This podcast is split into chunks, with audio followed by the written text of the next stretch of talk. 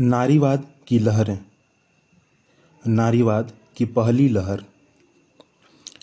पश्चिमी जगत के महिला आंदोलन के अध्यक्षताओं ने इसे विभिन्न कालों या लहरों में बांटा है। पश्चिमी जगत के महिला आंदोलन को प्रायः दो लहरों के रूप में परिभाषित किया गया है। पहली लहर 19वीं सदी में गुजरती हुई 20वीं शताब्दी के आरंभ दशकों तक पहुँची है। नारीवाद की शुरुआत 19वीं शताब्दी से मानी जाती है। इसका यह आशय नहीं है कि इससे पहले महिलाएँ राजनीतिक दृष्टि से सक्रिय नहीं थीं। शायद यह कहना अधिक उपयुक्त होगा कि इसके पहले के इतिहास में हमें महिलाओं की राजनीतिक सक्रियता के विषय में कोई खास जानकारी है ही नहीं। उन्नीसवीं शताब्दी की नारीवाद लहर एक विश्वव्यापी लहर थी।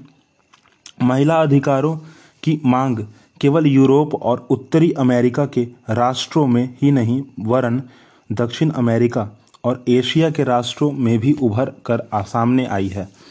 यह और बात है कि इन आंदोलनों कारियों, इन आंदोलनकारियों को एक दूसरे की जानकारी नहीं थी।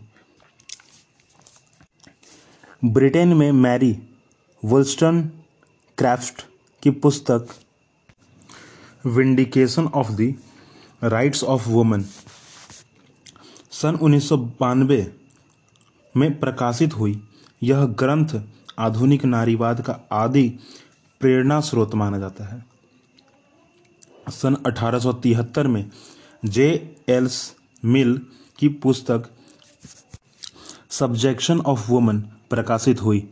अमेरिका के दक्षिण राज्य में सक्रिय एंजेलिना ग्रिमे के जो दास विरोधी अभियान में सक्रिय थी। ये यह सार्वजनिक घोषणा की, कि जब तक उसे मुक्ति नहीं मिलती, तब वह निग्रो जानों को गुलामी से मुक्त नहीं कर सकती।